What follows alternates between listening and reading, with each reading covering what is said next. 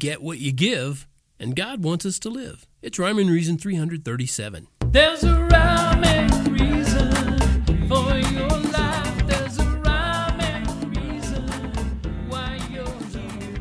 Your Hey there, Tony here again, and it's Rhyme and Reason time. It's Rhyme and Reason. Oh, sorry, I got the little howdy doody thing in there. I hope I don't have to pay any, um, what would that be? Royalties?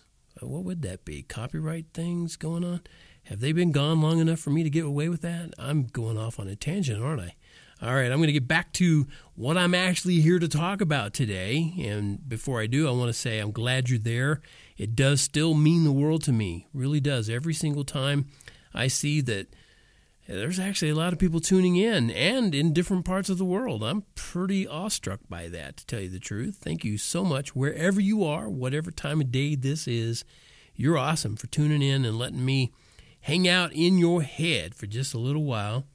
And today I'm going to share a little bit about getting what you give, but it's not maybe how you might think of that, maybe not uh, the first thing that comes to mind.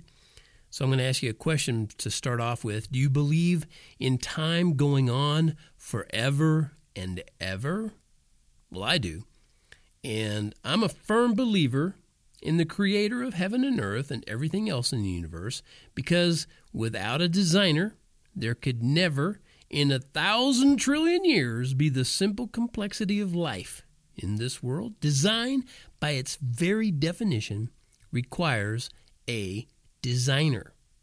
Just, you know, quid pro quo. What is what's the Latin term? That's not it. Uh eh, come see, come saw. Ah, never mind. Anyway, design, like I said, requires a designer. And if you don't see overwhelming evidence of design in the world, well, basically, you're liable to fall for any silly origins notion that comes along. And that's called denial, with a capital deny.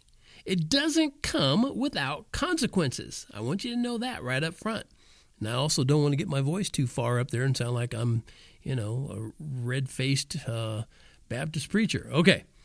Now, I hope and pray that you don't end up getting what you give if you're falling into that uh, category I just mentioned. But if you give God credit for creating heaven and earth, then I do hope that you do get what you give. And what would that be? That's a world that'll never crumble, fade, or die.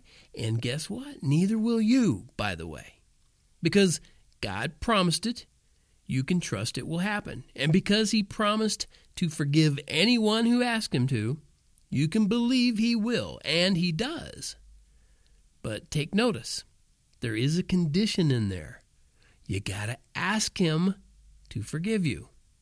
Seems like that should be one of the easiest things to do. But sadly, the extreme majority of people, and I'm always saying that, the extreme majority of people who have ever lived or live now or ever will live, they won't ask him for that.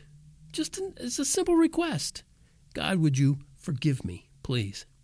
Most people go through their whole lives mistakenly believing they can somehow achieve eternal life all on their own.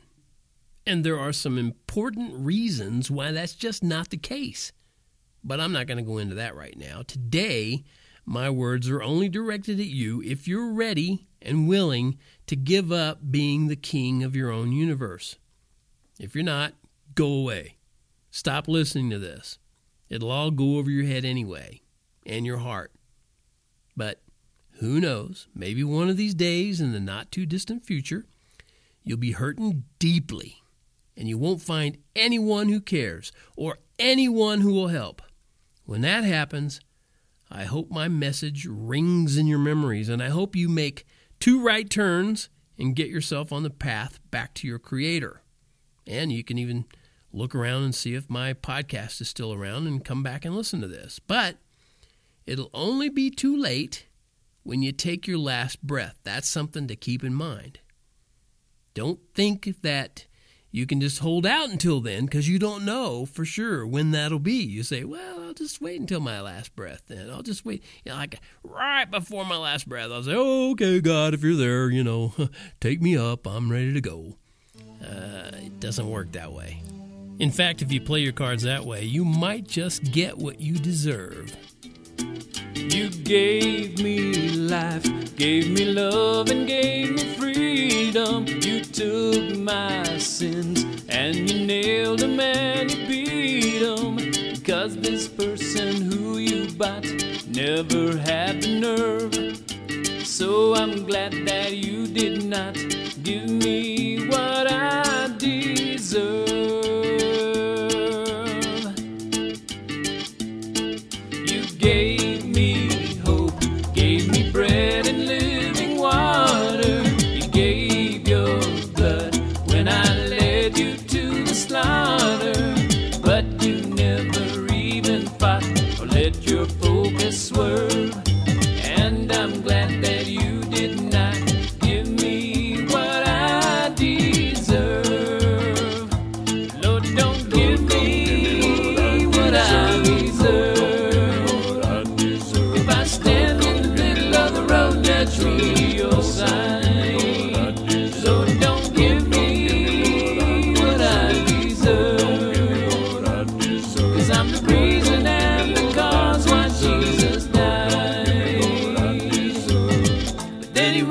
Again.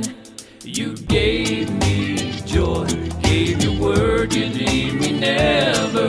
You gave your life so that I could live forever. And on this earth, the azure dot,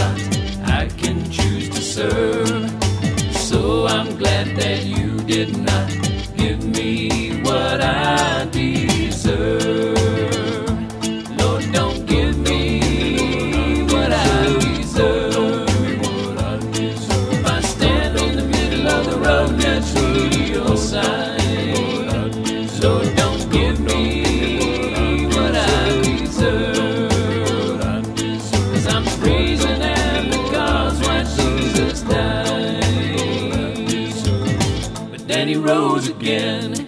Yeah, you gave me life, gave me love,